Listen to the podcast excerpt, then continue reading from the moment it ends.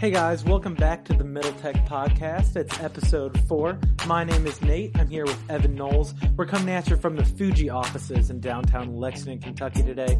We just wrapped up a great conversation with our first guest, Doyle Friskney, the CTO Emeritus of the University of Kentucky.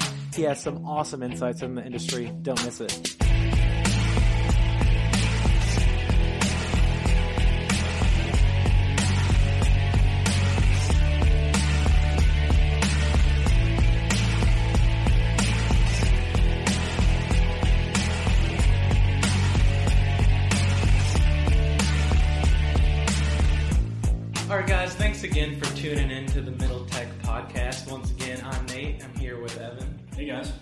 Uh, thanks for listening. This is episode four of the podcast. want to remind you to follow us on all social media. We're at Middle Tech Pod.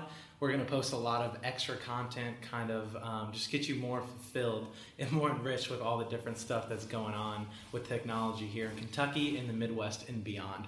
So we're super excited about uh, today's episode. We have our first guest here today. Yeah, so we've got uh, Doyle Friskney. Uh, he was a professor of mine at UK. Mine as well. Yep, so he was our professor.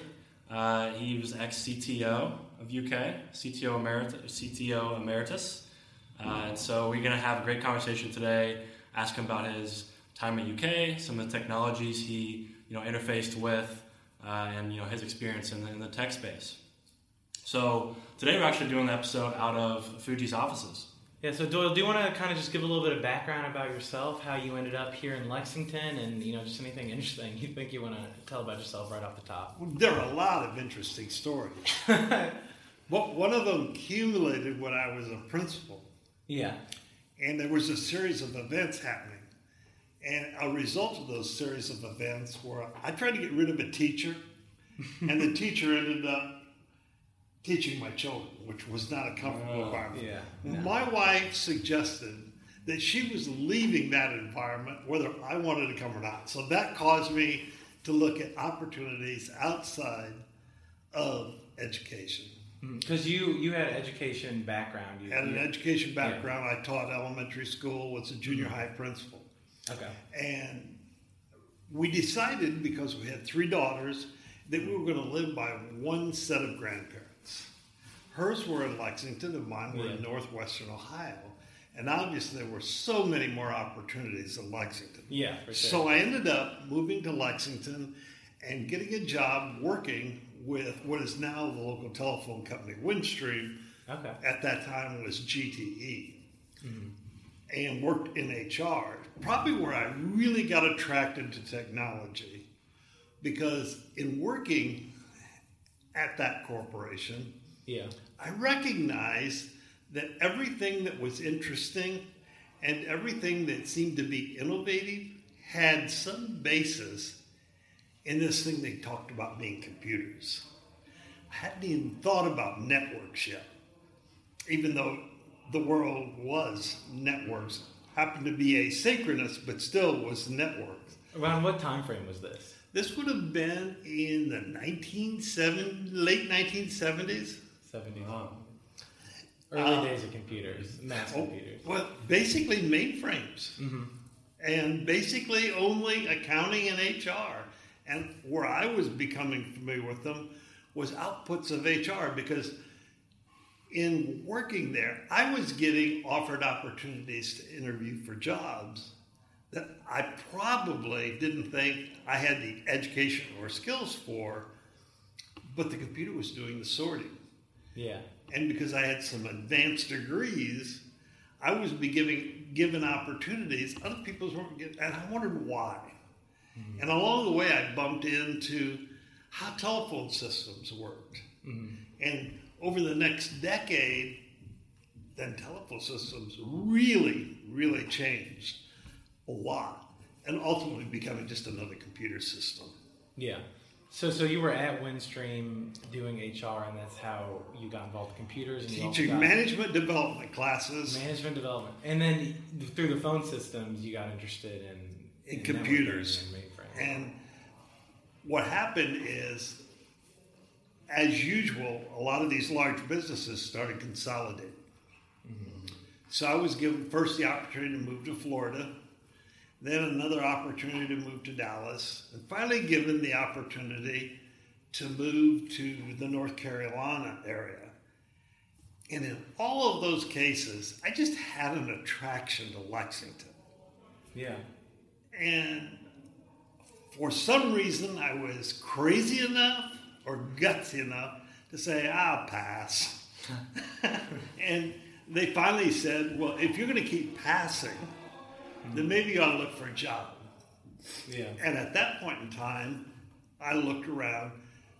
Probably the break of my lifetime was in 1984. I interviewed for a job at the University of Kentucky, mm-hmm. very small data processing shop that just supported the vice president of administration, basically the chief financial officer of the camp, campus. So, in working with that group, we started with mini computers doing just basic programming for departments and introduced the whole concept of word processing with Wang word processors. And Wang was early with email. So we introduced that whole concept of desktop computing, even though it was done by terminals. And it was probably at UK the first time that people did what we would call a move towards personal computing, away from mainframe computing. At that time, mainframe computing at the university was primarily the payroll system and the accounting system. Got it. Okay. And so, at what point uh, did you start to move towards that CTO role? David Roselle was named president of the University of Kentucky probably within several years, a couple years after I had gotten there. Mm-hmm. And David Roselle came from Virginia Tech and had been provost at Virginia Tech and was known for his intense interest in introducing technology to campuses and to use it across the university instead of just in the administration of the university. Yeah. After he came to the university, he looked across the campus to see what he had to work with.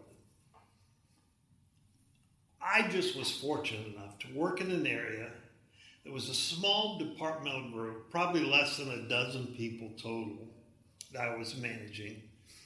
And we just happened to be doing a few innovative things because the computing environment we were in was a bit more nimble, a bit more flexible, mm-hmm. and was actually producing results that were what we'd call today agile and closer to the end user department. And over basically a couple weeks, he asked the person that managed myself to take over all of campus computing. So we became, we moved over a weekend from being a departmental computing shop to a campus enterprise computing shop. Were there other departments that were doing computing on campus that could have also taken that? Absolutely. position? So why you guys? Guts. I mean, we were crazy enough never to admit we couldn't do something. Yeah. Uh, and it was interesting because it was so far ahead of its time from an employee perspective. Because all of the employees who were doing the programmings were women. Really? And that was not common in 1984. Yeah. And they were very independent and focused individuals. So they were producing code quickly, which really got the attention of David Roselle and others. And they said, well, if you can do it for the smaller area, can you do it for the whole campus? First move was to do some computing in departmental areas. Mm-hmm. The next move was we purchased the telephone switch that served the campus Yeah. probably was another one of my big opportunities because I had worked for the telephone company for a period of time. They assumed I knew what I was doing and had the opportunity to work with creating the first infrastructure for a campus owned phone system. Now, phone systems were deja vu I mean, they had been there forever. Yeah. The interesting thing was we created what eventually becomes a self funding department. So, at the very early stages of technology on campus, we weren't limited by the general fund that the state would provide the campus or the campus itself would augment the state budget with. We were able to create a funding infrastructure that allowed us to do things a lot of other people on campus couldn't do because they didn't have the funding. Would like to have done. How did you create that? Where, where did that funding come from? Just charging people for phone service, charging people to uh, put a network infrastructure. I mean, when you stop to think about it, the very first thing we did was install phones. Yeah. Which you go, wow, isn't that, isn't that deja vu? And isn't that old school? But it was kind of new school then. Yeah. And remember this at this point in life, there was no such thing as cell phones. They didn't exist. There was no such thing as personal computing. It didn't exist. There really wasn't anything as local area networks. It was mini computers or mainframes Yeah. and a telephone system. Another group that had previously been in charge of enterprise computing was given the task, they were given several million dollars, and the task of putting together a campus network. And they approached it as most academics would. And the end result was they didn't get far and spend a reasonable amount of money in that two year period of time. Mm-hmm. At that point in time, the second break was to enter that whole area of building campus networks. Didn't we know what we were doing? Heavens, no. But they said, Can you do it? We said we built a phone system. Surely we can build a network. And we started with the first campus network, and we absolutely had no ideas what we were doing. But we were able, again, much like we did with purchasing the phone system, mm-hmm. we're able out of either skill, luck, dumb luck, whatever it might have been, was able to get people on a network and get them to connect to something. Mm-hmm. That was kind of like the first foray into the big explosion of networking, which now so overshadows compute. Mm-hmm. See, I, I feel like that mentality that you guys had of just saying, like, screw it, we can do it. Basically, such- what it was. I feel like that's such a startup mentality now, and your department at the time was probably ahead of its time with that kind of let's just build it technological idea. Like, let's do it.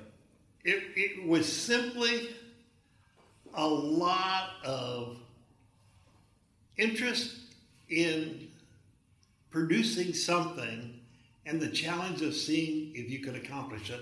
Yeah. And a And bit like the challenge. Yeah, and a bit of brashness because we were asked many times, could we do something? And we would say, absolutely. And they said, are you sure you can produce? And we said, there is no doubt. And we had no idea whether we could do it or not. Sounds Yeah. very familiar. very, very familiar to what we do here at Fuji. But yeah, it's interesting. And so, so one thing I was wondering was, at what point, when did students first start interfacing with these networks or computers? Probably computer labs. Okay. because at that time students could afford the computers Yeah. No one brought their own computer. we're talking about the early computers we bought for individuals on Uh-huh. campus the early personal computers were eight to ten thousand dollars per computer the How first big were they? uh, about twice the size of the you know desktop cpu today in a Yeah. normal monitor i mean it looked like those old television monitors with the Yeah, big yeah. cathode ray tubes on them. Uh, but the first computers for the computer labs were five to eight thousand dollars, Wow. and we'd put you know maybe a dozen of those yeah. in in a building, and usually they were unique to the discipline, Okay. and students you know obviously decided that was the way to go, unless you've ever written a long paper with a typewriter, not Selectric. a typewriter, no word processor, and all you had was tape to erase, Yeah. uh, you don't know how beautiful students thought a computer with a word processor built in to where they could make all of their edit changes Yeah. before they I mean, they just fell in love with it. So obviously, the first thing students did was you know, basic, you know, word processors, spreadsheets, and printing. Was Was, was word processing, um, typing specifically, just documents, essays, whatever, was that significantly before spreadsheets became very popular? or- Probably about a you know five to eight years. Yeah. Uh, So there was a time when really that's all students were doing with computers. Oh, well, and even today, probably Yeah. two thirds of what a student does, and at the undergraduate level, is still writing. Yeah, that's true. I think I think it depends on the discipline, probably a little bit True. for that. And then the second thing that they probably were introduced to was email, Email. and that was reasonably early. That was in the early '80s, the early half of the '80s. So they probably didn't really completely commit to email until probably the later 1990s. When did the UK email system, everybody getting their own email and account and all that, get set up? That was probably done in the very late 80s, early 90s. Prior to that, there were administrators with email accounts from mm-hmm. the 84 time frame on. But it was probably the 90s before the students really got excited about email. Yeah. One of the interesting things was, and I'm trying to remember when it was, it would have probably been the very, very late 80s, first of the 90s. UK was a part of the southeastern United States uh, research organization called SURA. And end result of that is there were five supercomputer centers in the United States. And the National Science Foundation were encouraging research universities to connect to these five supercomputing centers. Mm-hmm. So in the early 90s, UK were one of the first of like a dozen or two universities to connect together to connect to a supercomputer, which eventually became BBN, which was eventually bought by MCI, which was the first internet. UK was involved with that? was involved with that. The first internet to touch UK was a 56 kb Ethernet connection. Wow. That's that's crazy. Around what year was that? That would have been the very late 80s, the very Yeah. early 90s. That's funny. Today, the connection to the internet is 100 gigabits. Just a little bit. Exponential. Yeah. So let's let's kind of touch on that some more. Uh, how has the innovation and evolution of technology been, you know, over the last ten years at UK? Has it sped up? Is it? Have you noticed that there's been a slowdown, or what's that look like? Since the biggest difference in the last decade Yeah. at UK is what I call the consumerization of IT. Because prior to that, UK provided the technology to the campus. During the last decade, the students are really Yeah. providing the technology Yeah. to Because campus. Because it's so It's- much ingrained with the rest of their lives. Absolutely. It is no it's something the university now supports the student technology, mm-hmm. But really isn't introducing the technology as re- as as significantly as it was before. Biggest differences are a lot of the technologies are the same. Mm-hmm. The core technologies haven't changed that much at all. You have the normal shift from campus based technologies to cloud based technologies, but they're doing the same thing. Mm-hmm. You know, you had everything in a department, then you virtualized the server and had everything centrally, and then you created a cloud which looked like a virtual server you had on campus, and everything went to the cloud. So that hasn't really changed. Word processing hasn't changed. But what has changed is what I'd call boutique applications at the department level. What do you mean by that? Um, centrally speaking, historically, mm-hmm. you would have enterprise resource planning systems, ERPs, that were these massive systems that provided services across the campus ubiquitously. So everybody just logged on and used that system. Over the last 10 or 15 years, departments have come in and said, listen, we could do that application better than your ERP to the HR department or to the accounts payable department or to the purchasing department mm-hmm. or to the travel department or to a researcher's lab. So they were given absolutely, no longer did you have this monolithic, large, generic application, but you had applications being custom to the unique needs of individuals and departments. So as people adopted those, that whole concept of making systems talk to one another, the use of APIs, and all of that. So the growth has really been in boutique systems and departmental systems and integrating them into a central campus system. The challenge for the future is I think the central campus systems are going to go away because the boutique systems are better. Yeah. So now, how are you going to weave together tens of boutique systems Yeah. instead of one large monolithic central administrative system? So are you talking about, you know, we had Blackboard at UK and now we have Canvas. Are those the central systems you're talking about or is that more of the boutique? Canvas would become more of a boutique system. Yeah. Uh, what I'm really talking about is a, a lab researcher needs to do his traditional note taking, which historically has been on pencil and paper mm-hmm. in the lab to just document what his research is. And now a company has come in and said, let me automate all of this. Kind of like a beginning of the Internet of Things Yeah. and let me connect your lab equipment to the software that's managing your mm-hmm. lab to automating it with the notes that you're keeping. And so now he has a whole system. bingo, and Yeah. then that one researcher, maybe in chemistry, needs to be connected to all the chemistry professors so they have a system across chemistry. That's the boutiqueness that I'm talking mm-hmm. about.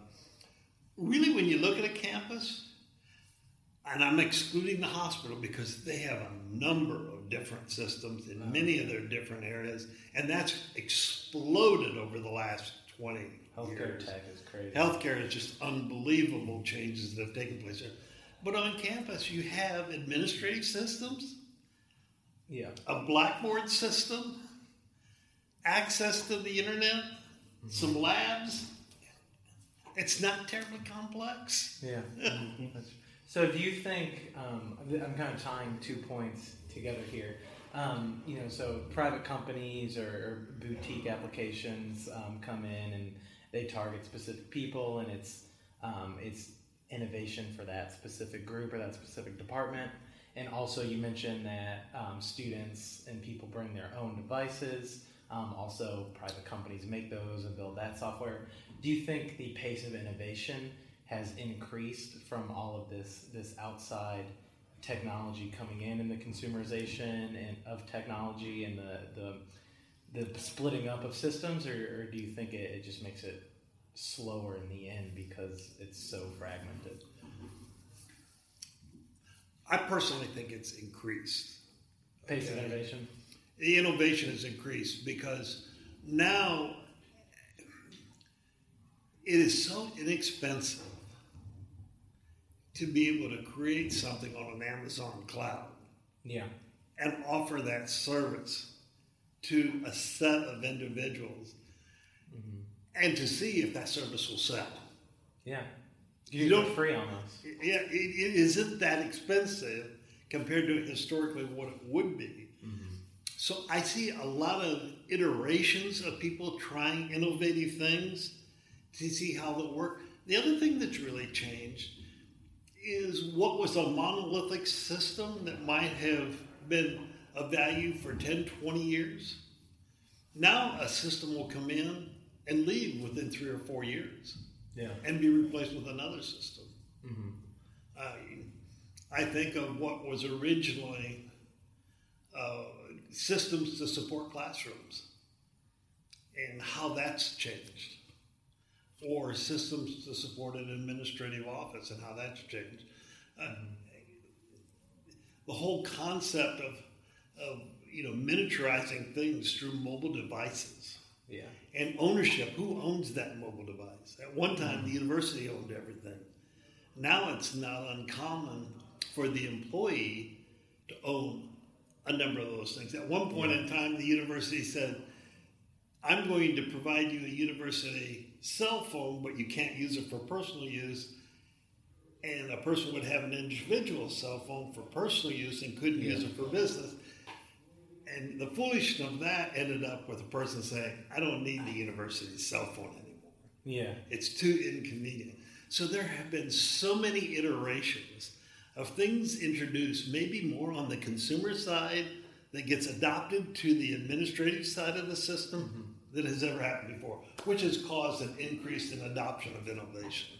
Gotcha. And you touched on it there for a second, uh, the classrooms and how technology's been implemented in that. I know you, you had a lot of you know work there, and you know I studied and, and had classes in your in your classroom. Uh, so can you, can you touch on you know some of that thinking that you implemented around the classroom and, and implementing technology? Yeah, what's really interesting is when you look at a university, even today, probably 95 plus percent of our classrooms and how our classrooms are taught by professors mm-hmm. are very similar to what they were 100 years ago. Yeah. Yeah. Yep. It's one of the big issues. Lecture. The Socratic method of teaching, a, a faculty member walking into a classroom and lecturing a large class of maybe 20 people to, you know, 300 people. Yeah. But that's not how the mind works. Might not, and it's not necessarily how people learn. Yeah. So, you know, in the last 10 years, people have asked, are there better ways? They, they've moved the shift from learning subject matter material to how do people learn subject matter material. So the whole concept of pedagogy or how do I teach to encourage learning started to be adopted. And in that, what the university has done is adopted the whole concept that is pervasive in the workplace. And what's really interesting, and that's collaboration. That's working as teams. Uh, it's really interesting because I keep saying universities, if we put individuals in a room and we taught them materials and we tested them and then we talked to one another, we call it cheating. Yeah. If they come to Fuji and work, you call it collaboration. Yeah. yeah. Exactly. It's and, the real world. and we strive for that. So, Yeah, yeah. you know, when I went back for my doctorate, hmm. there were several things I wanted to document and determine whether they were true or not. And since I'd been my whole career in higher education and in technology, I really wanted to believe technology would make you learn better. You, you could learn a greater amount of material and you retain that material better if we were using technology than if we weren't using technology. Yeah. At the end of my doctorate, I realized technology made no difference. Really. Now, to me, what made a difference was the whole concept of interactions, which really result in working together and team learning skills. Is you're going to learn best when you are interacting with your peers and discussing with one of things. Uh, I'm a constructivist, which means I believe everybody has a basic set of knowledge. They get introduced to a new environment. They take the basic knowledge that they have, they try to understand that new environment, and then they create new knowledge. when you do that with another individual, then you both grow in a learning environment. So now I absolutely believe technology supplements learning, technology enhances learning. Imagine having to walk to a library and go through all of the research books and journals, etc., etc., instead of being able to log onto the library system and just search across thousands of journals and, and, and many, many, many you know, research books. Yeah. So the whole concept of technology has enhanced the ability to get at materials that allow you to learn, but your ability to interact with people and collaborate, your ability to interact with that content, mm-hmm. and then your ability to interact with a person that's guiding you through this learning process, those are the three magic areas. Yeah, that makes sense. So specifically with the classrooms, um, I b- believe you were involved with bringing mm-hmm. bringing smart classrooms to UK, um, especially in all the, the, new buildings and the construction right. that the university has undergone. Um, what are some specifics of things that, that you brought to the campus and why? Uh, obviously, probably the most profound thing that I will always remember bringing to the campus that has absolutely transformed everything is networking. Mm-hmm. Even though early on I thought compute was going to make a difference, compute is ubiquitous today, but network networking, the access of the internet to everything, had just transformed higher education. You know, if any university had to have one technology, I would be stunned if they didn't choose. It was their network access as the access that made a difference. So that's what brings information in and brings it out. Universities yeah. need that constantly. And, and, it really is the basis for all interactions, which result yeah. in you know knowledge and learning. Yeah. Uh, the idea of active learning classrooms, they simply created an environment where I can let you interact with one another. If you guys yeah. sit around a table and talk about a topic, you're going to remember that a whole lot better mm-hmm. than if I lecture to you. Yeah. If I lecture to you, you're going to do everything you can after about 10 minutes mm-hmm. to look at your cell phone, to hopefully be able to look at your email or you know do something on the internet. You're going to be doing something other than interacting and paying attention to me. Yeah.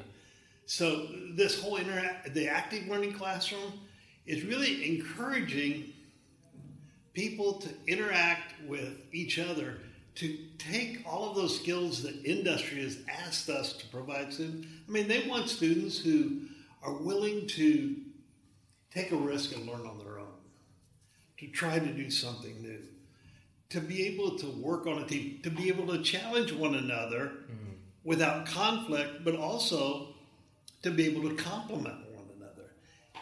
I have said many times, if as a faculty member, if I can cause you to think about what you're writing and to be able to be a critical thinker and then critical analytical skills and to collaborate and to show you where information and knowledge is, you can find everything else on the internet. You can find the data. It's all there. Yeah. With all this information, you know, being out there for students to, to access. Uh, do you think online classes and, you know, the internet itself will eventually eat up traditional universities to where, you know, if you're a student, you might not necessarily make the decision to go to a traditional college. You might say, oh, I've got all this information on the internet, I've got these online courses. Do you see that being a part of the future where students are no longer going to college?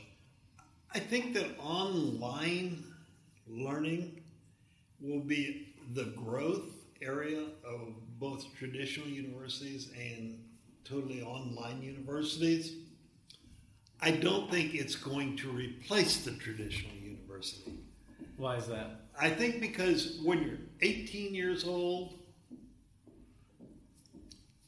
I remember when my daughters, I had three daughters, when my daughters were mm-hmm. three or four years old, I would look at them and I would think, how can I protect them? How can I, you know, make sure that the world doesn't influence them incorrectly. Yeah.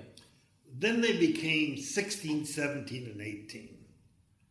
And I thought, how do we separate this relationship?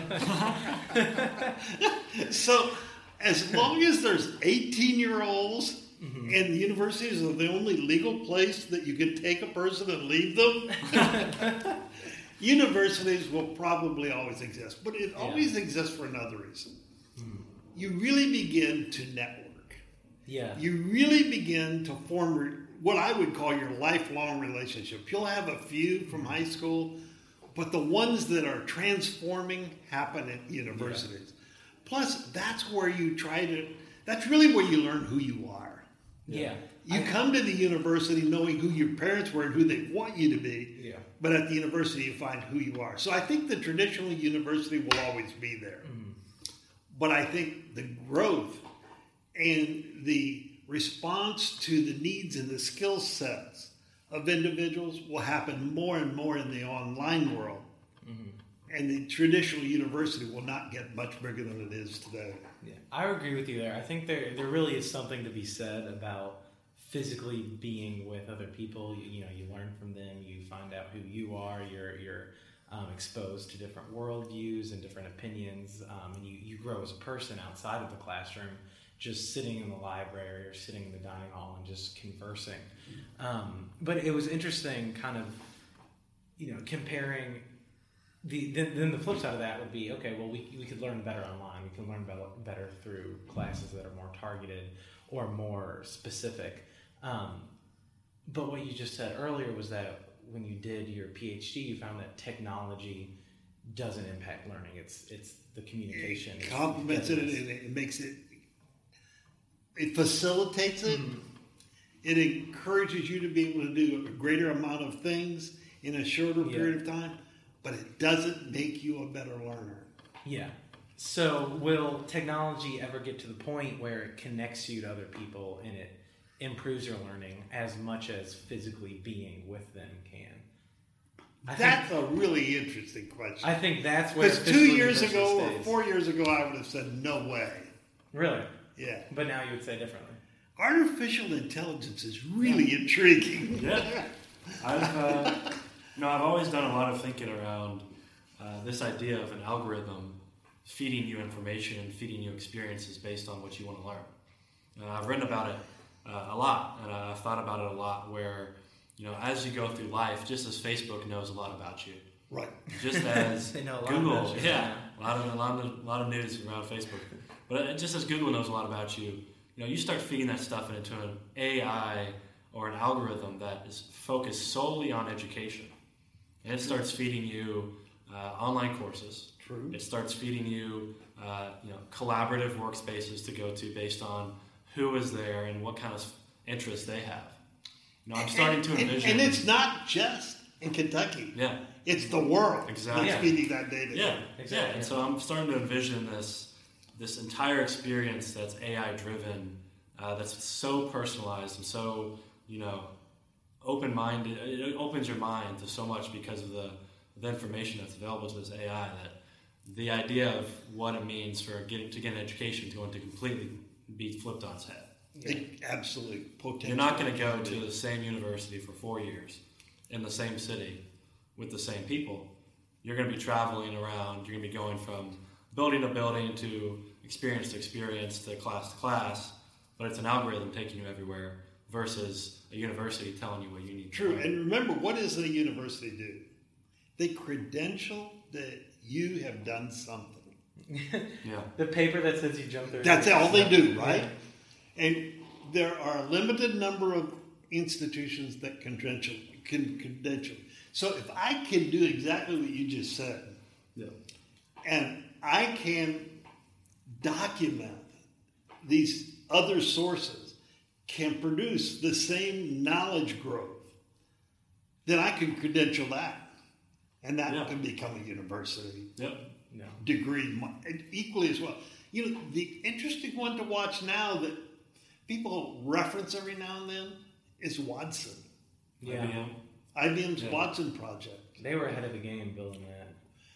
Major commitments. Watching what the three companies that I watch on AI, probably number one is Google, Yeah. number two is Microsoft, number three is IBM. And IBM because they have put so much emphasis on what they they have produced something that works with Watson. If you look at what they're doing with radiology, mm-hmm. it's absolutely stunning on what they can get as output. And remember, artificial intelligence, the difference between artificial intelligence and what we've done for the last decades is we've written algorithms to ask specific questions. In artificial intelligence, we're just putting data out there Yeah. and we're saying, tell me the patterns. Mm-hmm. That's phenomenally different. Yeah.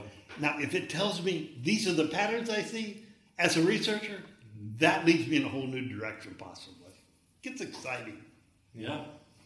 Yeah. AI is definitely one of those things to So it can change change education, I think. Yeah, I'd agree. And I don't think it's been uh, applied to education at all yet.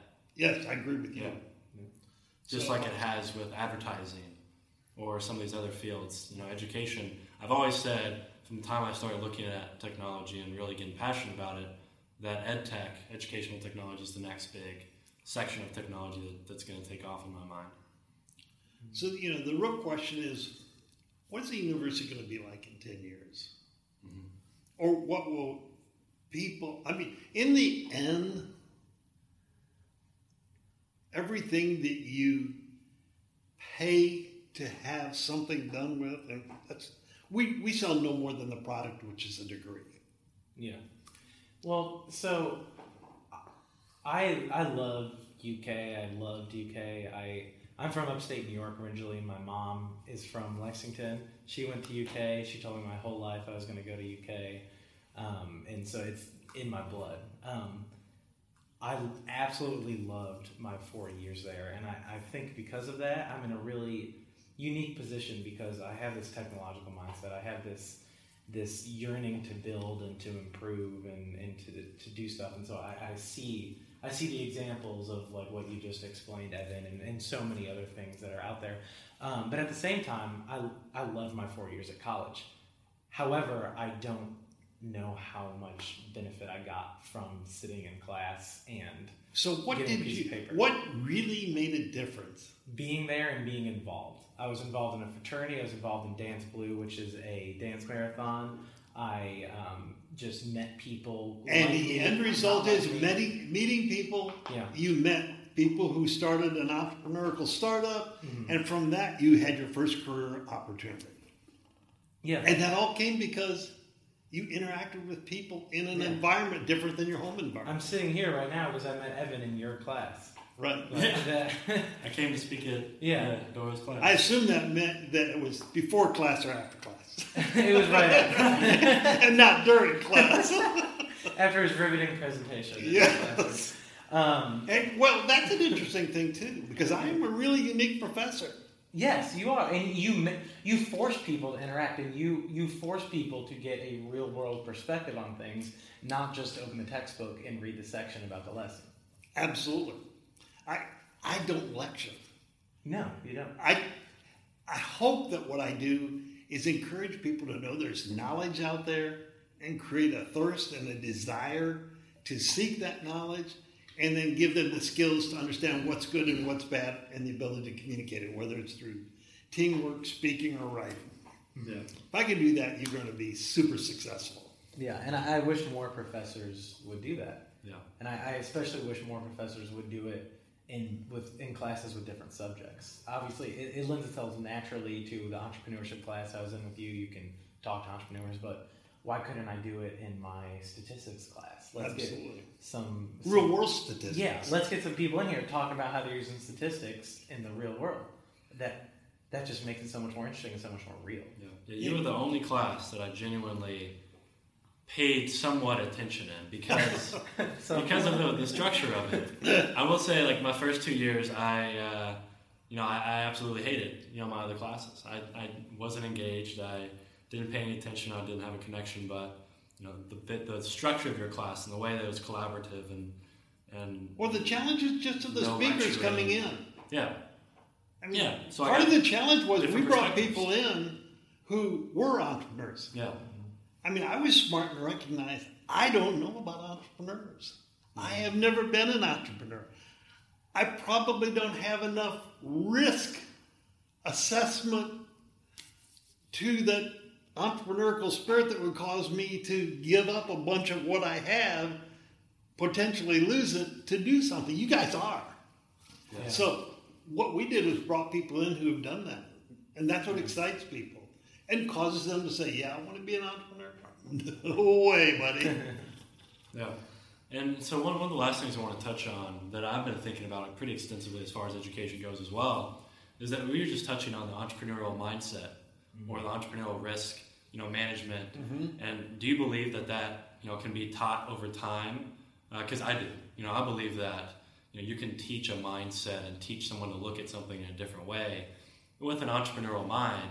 And if it can be taught, which I think it can, why isn't that one of the main topics of discussion early in high school or even younger to show students that they can create for themselves or have this mindset, uh, the entrepreneurial mindset or the go get mindset? And why isn't that you know built into curriculums just like a math or an English?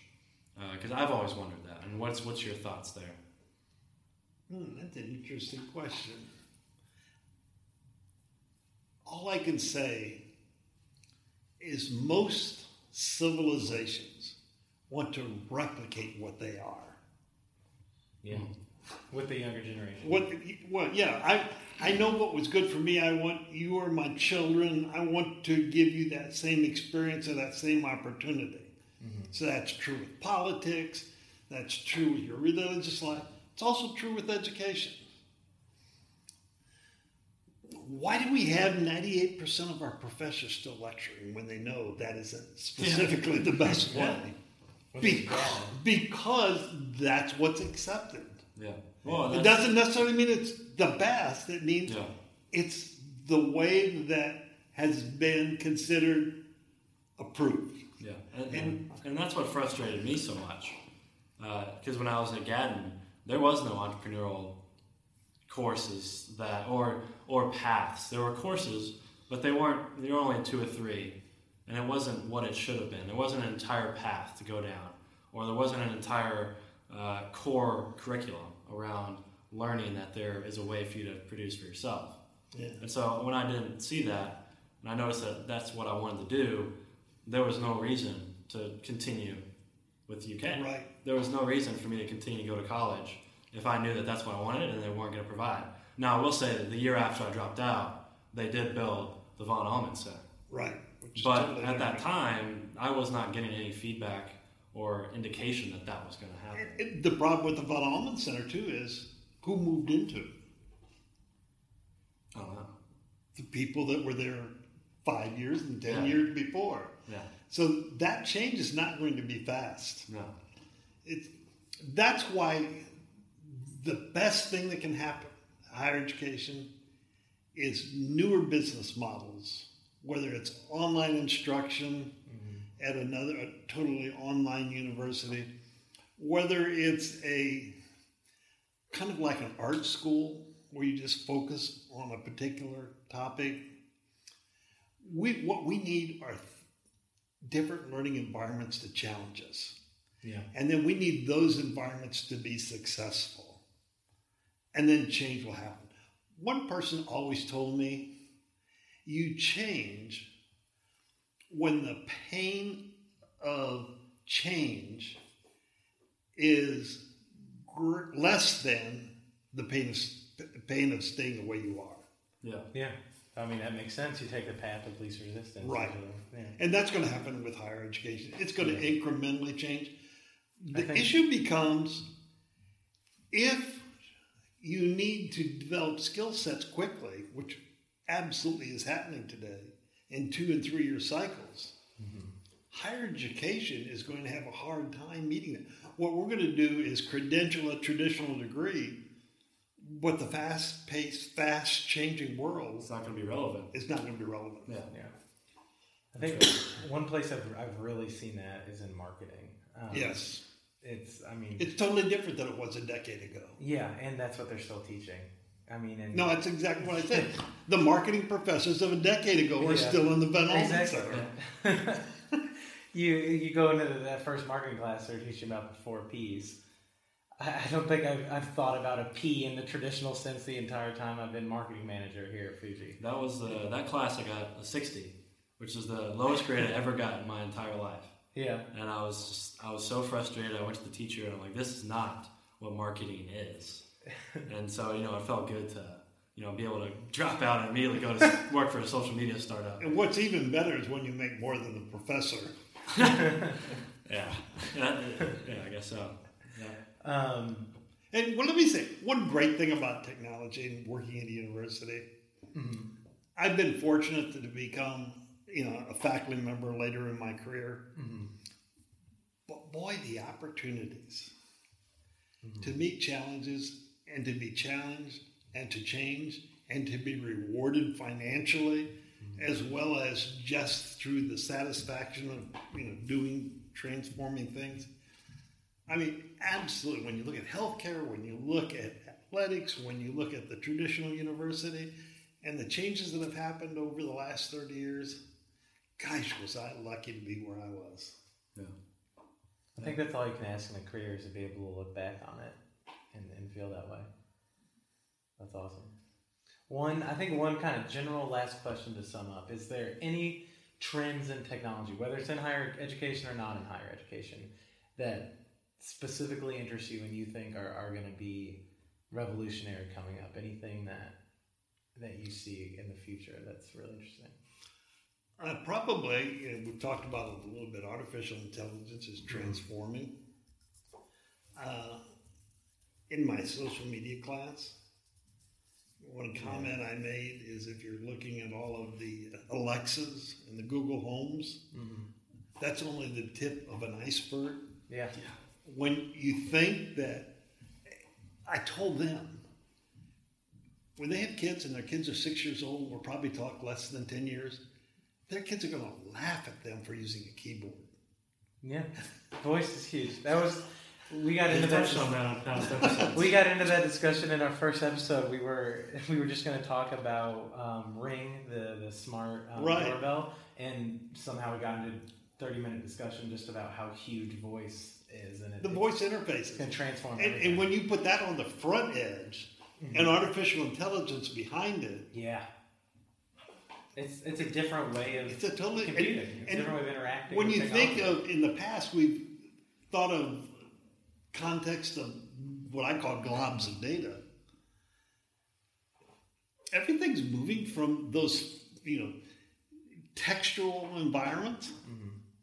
to video environments, streaming video environments. I mean, can you imagine in less than five to ten? Oh, first of all, autonomous cars. Well, no, you're not even going to own an autonomous car no, because you're just going to buy a, a subscription service to cars. yeah. And you might want Yeah. an SUV one day, and two days later you might want a sports car, and another day you might want a pickup truck, and they're going to deliver you whatever you want. Yeah. So when you combine that with something like wearables, either you know watches that complement your health care, mm-hmm. or glasses that act as your screen and your voice as the input, gosh, it's going to be exciting. Yeah. I wish I were 20 years younger for that part. Yeah. No, I can't wait. I can't wait for what's up, up to come and, and to be a part of it and, and influence it. And that's what's really changed. It's the speed of change It's increased. tremendously. When I started in technology, if you understood a technology, hmm. you could have a 20 year career in it. Today, you can maybe have five years. Hmm. Yeah. Well, it's- it's definitely exciting to see what's coming up, and and it's great to hear that excitement from you and kind of that perspective on it um, going back. You know, since you you've been dealing with it since the early days of computers, and just it's great to see your excitement for it too. It's going to be interesting.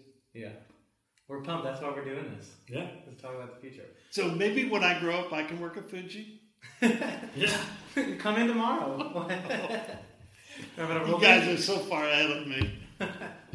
Thank you for doing this, Doyle. Thank you. Yeah. Thank This is awesome. Everybody, make sure to thank Doyle. His Twitter at is at Doyle. How early were you on that platform? Pretty early to get At Doyle. I have been harassed for that though. Really? Yeah. People offer you money. Uh, people have offered me money, but most more than that, they've offered that they would make sure I was not a happy person if I didn't give it to them. That is Wow, insane. that's crazy. Maybe it's called bullying.